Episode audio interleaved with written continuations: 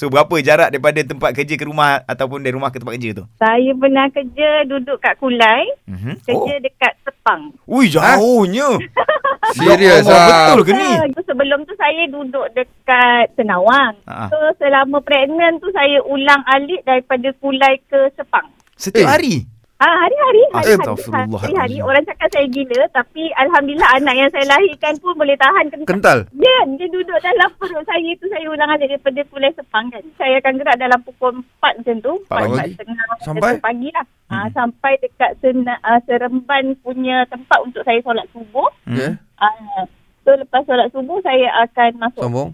Saya masuk pukul 8. Mhm. Ah, so pukul 4 setengah dah balik. Okay, Empat setengah, lepas tu sampai balik Kulai Ya pukul apa? Allah, hai Allah. Sampai balik Kulai kalau jalan Cun semua dalam pukul 8 lebih Allah. 9 ah 8 lebih tu lah. Kenapa awak sanggup eh? Kulai Taman Puteri kan?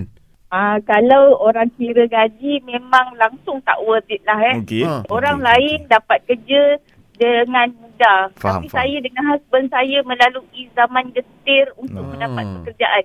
Faham. So saya kata Allah dah bagi saya peluang. Hmm. Saya akan kerja sehabis Baik. baik, Ya. dan saya tak nampak re- Ya. rezeki tu hanya dari segi duit. Ha, Ya. sepanjang saya kerja macam tu, anak saya tak pernah demam, saya tak pernah Allah keluarkan Allah, duit rezeki. langsung untuk Oh ya. klinik Alhamdulillah. sepanjang tiga tahun. Alhamdulillah.